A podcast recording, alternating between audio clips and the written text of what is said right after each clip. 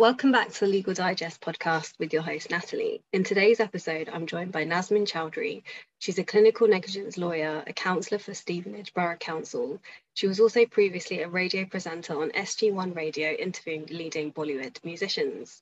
We're going to be covering the recent reversal of the landmark US Supreme Court case Roe v. Wade, exploring why it originally was brought to the US Supreme Court, the detail behind the reversal, and what this means for women not just in the US.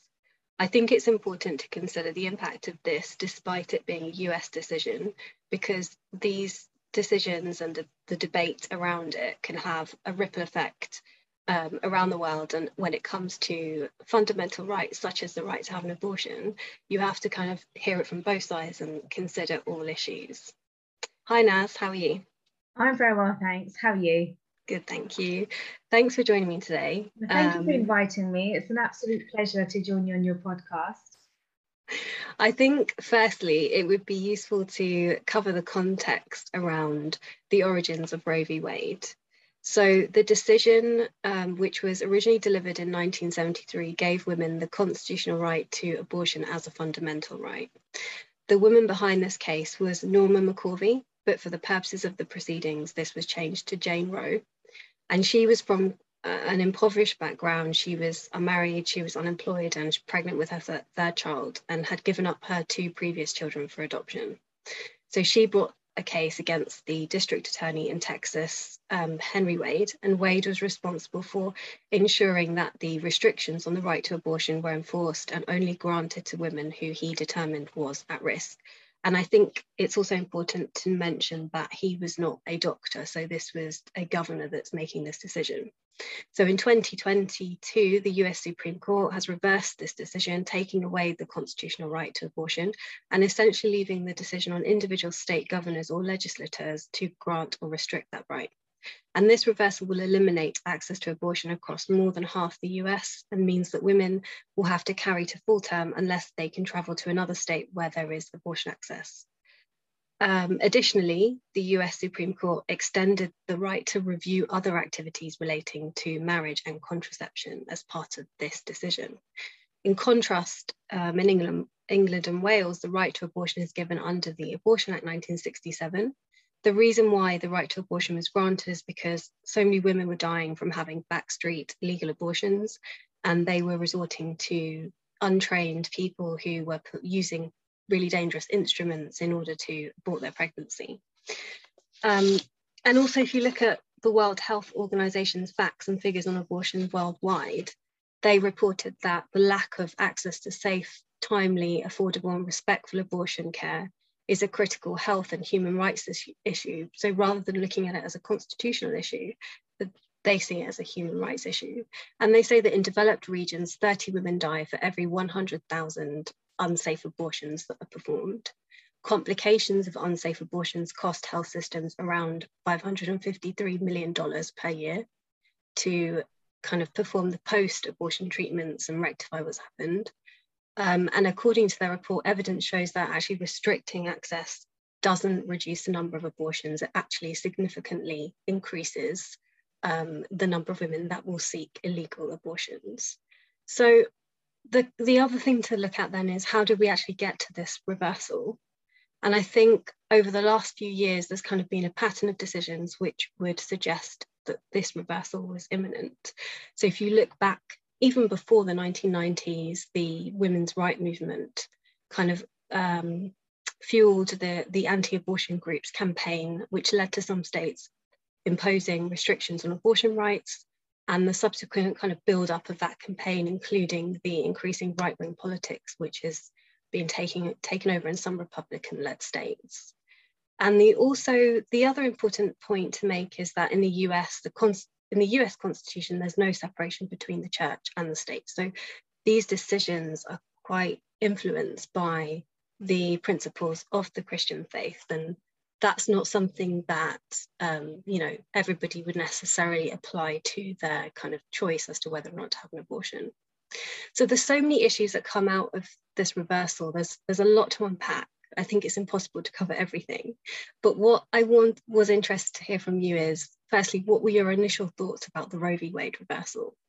Um, well, my initial thoughts, um, well, I, I, I kind of felt a bit shocked. Uh, maybe that might be a better word to say shocked, disheartened. Um, and the fact that a decision that was made 50 years ago was more progressive than a decision that was made now. Um, I feel like, in terms of women rights, um, women's choices, um, everything had gone back decades with a decision made like this. Um, and it just made me worry about thinking about the fact that younger women now will be going forward in life with fewer rights compared to our mothers, our grandmothers um, from before. Um, and I, am saying this, um, you know, as a, as a lawyer myself um, and as a councillor, and most importantly, as a woman, uh, because I've always been someone who believed in pro choice, because a decision that I can make for myself will be based on my circumstances, which nobody else will be able to understand the same way. I would never be able to judge somebody else on a decision if they wanted to make a choice with their body, what they want to do. They know their personal circumstances more. And that goes the same if we look back at the case of Roe and Wade. Um, here, a woman was denied a choice with what to do with her body. Her circumstances, she didn't feel she could raise a child in the circumstances she had. And um, it, in my opinion, is just quite sad, sad that we have to be uh, dealing this with something like this in 2022. Yeah, and there's a lot of kind of circumstances that we wouldn't necessarily think about. Um, yeah. That I think for someone to, you know, it's quite a big decision to yeah. say that you're going to have an abortion, and there will be situations where women have medical problems yeah, that mean that they can't exactly. have the child. I mean, if you look at um, endometrial people who have endometriosis, um, it could be life threatening. Yes. So it puts them in a very difficult position and, um, you know, could end up leading to that pregnant mother dying as well or suffering really severe consequent uh, complications as a result of having to go through this. Absolutely. And, and what you mentioned earlier as well um, about the Christian church being aligned with the judiciary. Um, even if you look back with religious beliefs, whether it's Christianity, Hinduism, Islam, Sikhism, um, in all of them, when it comes to abortion, it is mentioned that it is right for a mother to have abortion if it is going to be life threatening for the mother. And this decision uh, does not take into consideration any of this. It doesn't take into consideration a mother's health. It doesn't take into consideration whether the mother or the fetus, uh, what whether the mother's um, is whether the mother is mentally um, impaired, whether she can raise a child, um, mother's financial circumstances, um, whether the child is being born out of rape.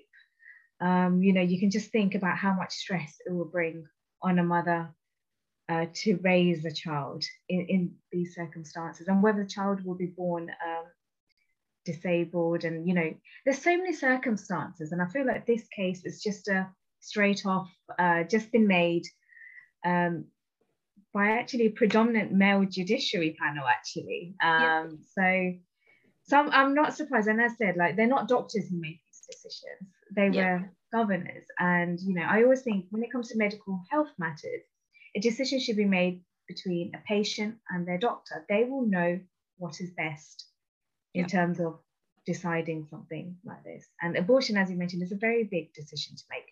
Yep. You have to think a lot, um, you know, before making it. Um, and it's not something, you know, someone just makes out of the blue, just, like, okay, today I'm going for an abortion. It's not like, you know, it, it's a lot of thought is, you know, gone through into it.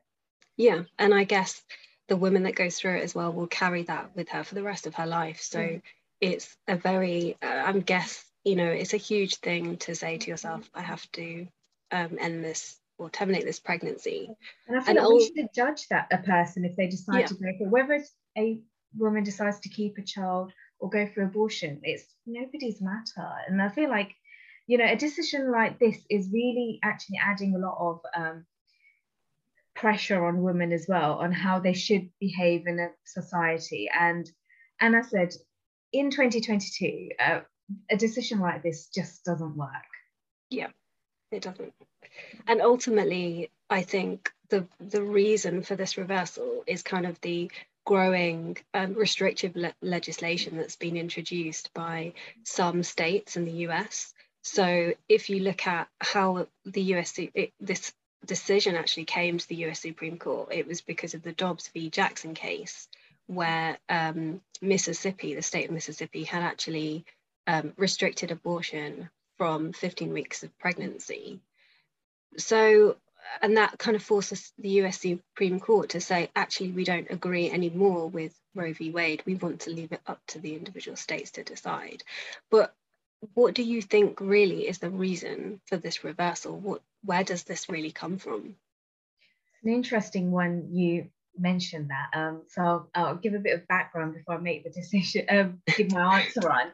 Um, but um, what one of the panel members who voted for the reversal, Justice Samuel Alito, uh, so he stated that the Roe decision um, from 1973 was wrong from the start, and its reasoning was apparently exceptionally weak and the decision had damaging consequences on society. And he further argued that the 1973 abortion rights ruling was ill conceived and deeply uh, flawed decision that invented a right that was apparently mentioned nowhere in the Constitution.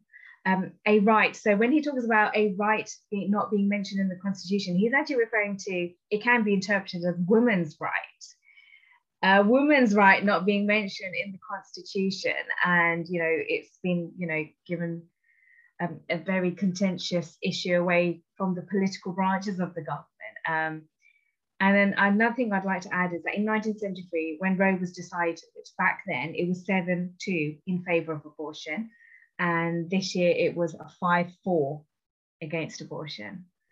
Uh, so it was quite a significant number. And, yeah. you know, as, as, I mentioned previously, the panel who voted for the reversal were predominantly male, save for yeah. one, save for one. And when I was reading through um, the notes on this, and, you know, because the written judgment hasn't come out yet, there's several passages which actually just refer to the panel judges, referring to doctors and nurses who terminate pregnancies as abortionists.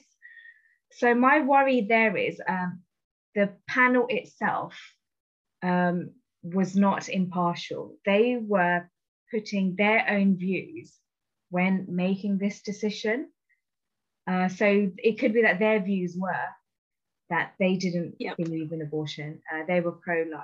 Um, I, am not saying I'm, you know, pro-murder or anyone anything like this, but I've always been a pro-choice person based on circumstances always. So if they're referring to medical professionals um, who terminate pregnancies as abortionists. I mean, what what can we expect in terms yeah. of you know decision making? And I feel that they could have done better with their panels, um, and that's why it's something I've always encouraged, whether it's the UK or the US. We need diversity in these panels. Yeah, uh, where you know different age groups, uh, different races, um, different genders. Uh, because here we had, you know, they were all much older from much older population, predominantly male, this is a decision they came up to because it doesn't affect them directly. It affects exactly. younger women from this current age. Exactly. Um, so, and I think also after Ruth Ginsburg passed away, because yeah. um, she was a firm, but she was a um, a, a big supporter of pro-choice. Mm-hmm. And I think after she passed away, that's when they were able to kind of get this decision in because she was the one that was saying, no, absolutely, there's no way that we can change this. And then if you look back over how this has kind of all changed, it's since, I guess, the um, since Trump being elected as US, whether people support him or not, but he did elect judges who were very anti-abortion and um, I guess, quite conservative in their views of certain things like gay marriage and the use of contraception. So that was the other thing that was alarming out of this decision that potentially they would review whether women have access to contraception and other things around that. And so the oh, worrying thing is that in that case, um, if they're going to be um, reviewing women and contraception, then in that case they should also review men and vasectomy yeah. as well, uh, because uh, you know women are more um, women are fertile for a lesser period of time compared to men. Why why don't they consider that option?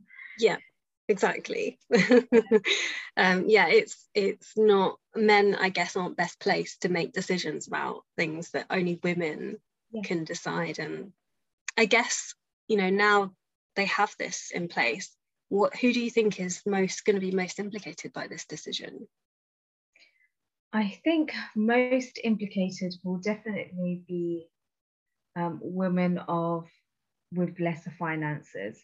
Yeah. um, because you know it could be that some women already have enough children and they would be you know worried about whether they can you know look after more children um, and take care of them. Generally i feel like it does have an impact on nearly every woman. Uh, but if i have to say who would it impact more uh, perhaps those who who are with less finances it puts a significant amount of burden on sadly rape victims.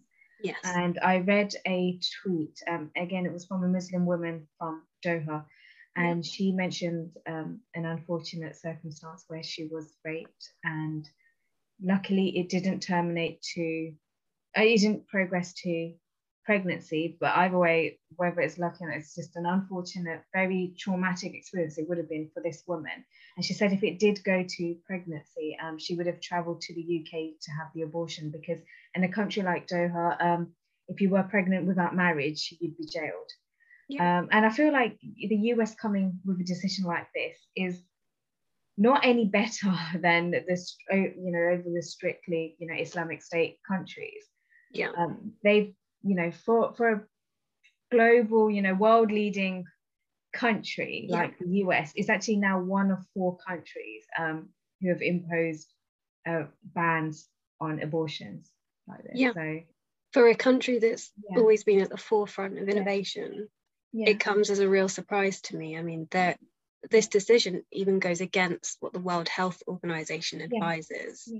So it's quite shocking, really. And as you say, rape victims are definitely the, you know, the people that will be implicated by this. But it's interesting that you say that as well, because the BBC actually released statistics on who they think will be affected by this in the US. And they were saying that 49% of people that were getting abortions before this decision were below the poverty line and 60% of people were um, already had one child. So I think with the and that now that we're in this kind of post-COVID era as well, the cost of living increases yeah. and maybe job security isn't really there anymore. Having, you know, the prospect of having another child maybe would add that kind of increased kind of pressure on families. Absolutely. And um, my roots are from Bangladesh, and my mum, okay. uh, when she heard about this, case, she was saying that I would not be surprised uh, seeing similar incidents what we see in Bangladesh happening in the US because in Bangladesh um, it's a third world country. And um, over there as well uh, abortion isn't something um, many people consider so much as an option unless there was any you know health conditions or anything. But as a in general um, it's not something they would perhaps consider um, and there's a lot of um, you know with the poorer women abandoning their children in hospitals, on roads, on um, rubbish sites.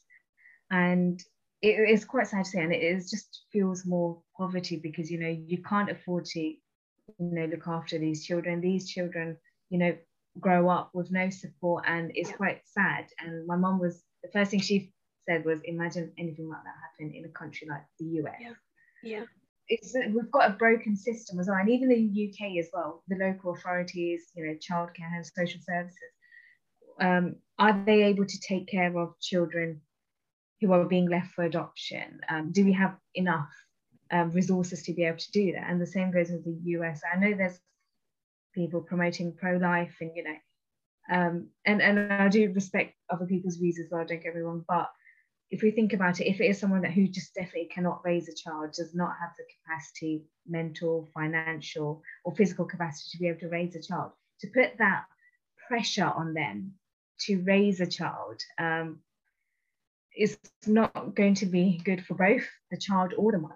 No, it just adds to the the existing problem that there's yeah. so many orphans as well that don't have a home and they grow up in these really unstable environments and you know if you also think about maybe she was you know if you look at a, a woman who wasn't necessarily raped yeah. um, but she wasn't married yeah. in certain countries you know it's almost like there's a huge shame on her to get Absolutely. pregnant outside of marriage and i think that's a big thing a big i can say for a fact from a south asian background it is a very taboo uh, yeah. topic in general. Um, and if you were pregnant before marriage, then you can just say you will be um, yeah. outcasted from the entire family, from the entire society. It's seen as a very, very big thing. It's sad actually because you are right. It's going to not going to stop people from having abortions. It's actually going to make them look for most unharmed, you know, unsafe ways. And yeah.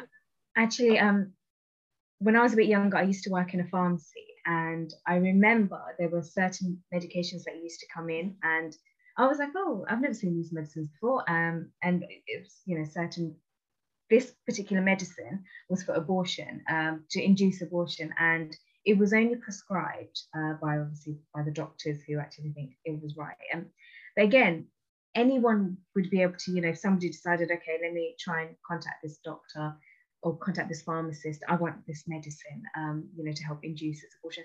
They're going to look for the most unsafest ways.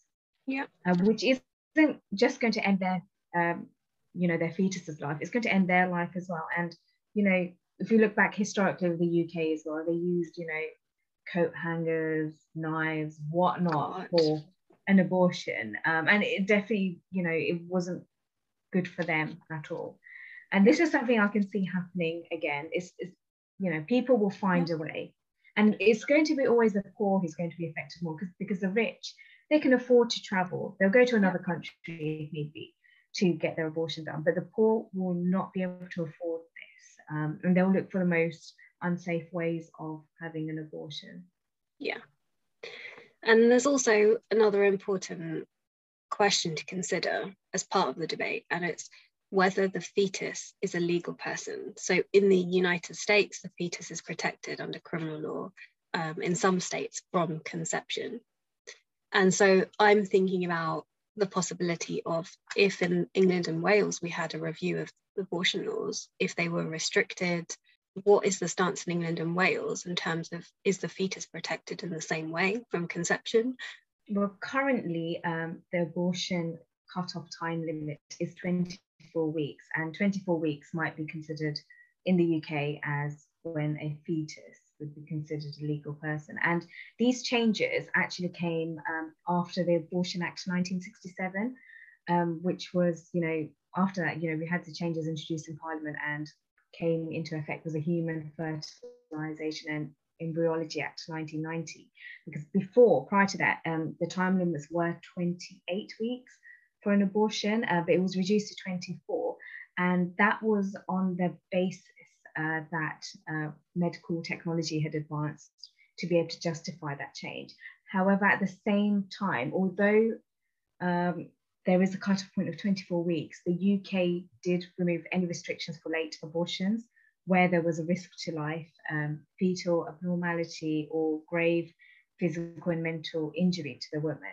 So here, um, UK, you can say as we, you know, women are allowed to have the late abortion, uh, provided there is, you know, good reasoning for it. Um, yeah. Whereas I'd say, you know, if you compare it with the other countries in that sense, like late abortion, you know, you have, you, you know, with anything, you have to consider the safety, whether it's yeah. possible to have at such a late stage.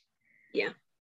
And also, you know, now many doctors, I think, will be put in a really difficult position because sometimes they the only way to save their patient is to terminate the pregnancy. So what do doctors do where they feel now the mother is going to die and the baby? I mean is this you know really i guess this brings me on to the last question which is is this really a matter that should be left to the government to decide? So i had read an article uh, about a lady whose placenta had detached um, quite later on in her uh, pregnancy. And in order to save the mother's life, uh, it was really required that she had the abortion uh, because it would have, you know, caused very harmful um, outcome to her. You know, she would have, the placenta would have, you know, become infectious inside her and she would have died. So where she, in the state that she was living in, uh, because it was quite late pregnancy, they weren't allowing for it. So she had to travel all the way over to uh, Kentucky, um, where there was a abortion clinic. And the doctor there uh, used to actually walk around with two shotguns because of the fact that he was previously attacked by pro-life campaigners. Uh, he was able to do the abortion and save this mother's life. But then years later, uh, when that lady, um, you know, she was just doing her business and read a newspaper, a front page newspaper, that that same doctor who had treated her was actually murdered by uh, a pro-life campaigner. So if you hear about these incidents, uh, yeah. it is really going to deter doctors and nurses doing safe abortions going yeah. forward because of the risk associated with their lives. And you know, as a medical professional or any uh, frontliner, you shouldn't have to worry about doing your duty. Yeah. And I think that just leads back to the same argument that we won't see the numbers going down, but we'll actually see more women suffering kind of complications and um, kind of trying to end their pregnancies themselves, um, like we saw in the 50s and before that, even in the United Kingdom.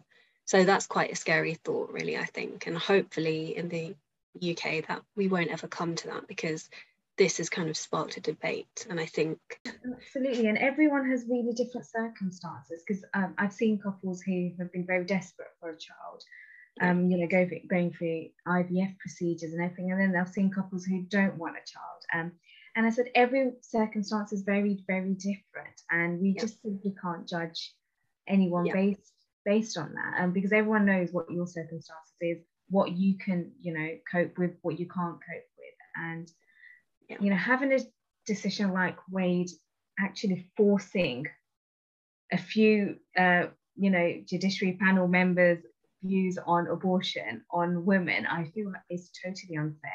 When they've got a country, the US, where they don't even govern gun laws over there, yeah. um, but they feel like it's easier to govern a woman's body, and um, it's just not right. Yeah. Well, thank you so much. Um, that brings us to the end of this episode. Um, I hope that the listeners found it interesting and don't forget that if you enjoyed listening to the topics that we covered today, um, that you could leave a rating and a review. And if you would like to get involved in the podcast or have any questions about the topics that we covered today, then you can send us an email or get in touch on social media. Thank you so much. Thank you. Thank you for having me.